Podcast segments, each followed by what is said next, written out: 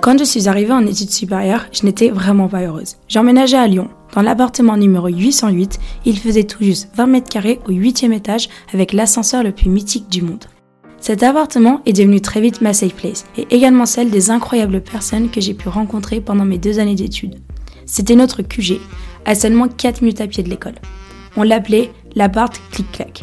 Tout simplement car j'y avais installé deux clic-clac au couvre-feu afin de faire dormir tous mes copains.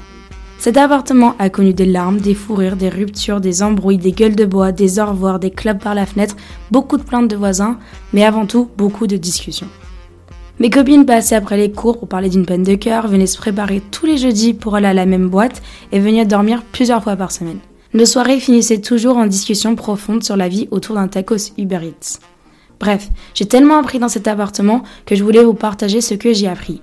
Je ne dis pas que je connais tout sur le monde, mais il y a plein de choses que j'aurais aimé savoir avant d'arriver dans cet appart. C'est pourquoi je lance mon podcast L'appart clic-clac. Vous pourrez y trouver des épisodes sur des thèmes divers comme la dépendance affective, les amitiés toxiques ou comment s'en foutre du regard des autres. Ce sont des thèmes qui m'ont toujours touché, mais j'ai pas toujours eu quelqu'un à qui en parler. Donc j'ai décidé d'être cette personne pour vous et vous inviter dans ma safe place, l'appart clic-clac.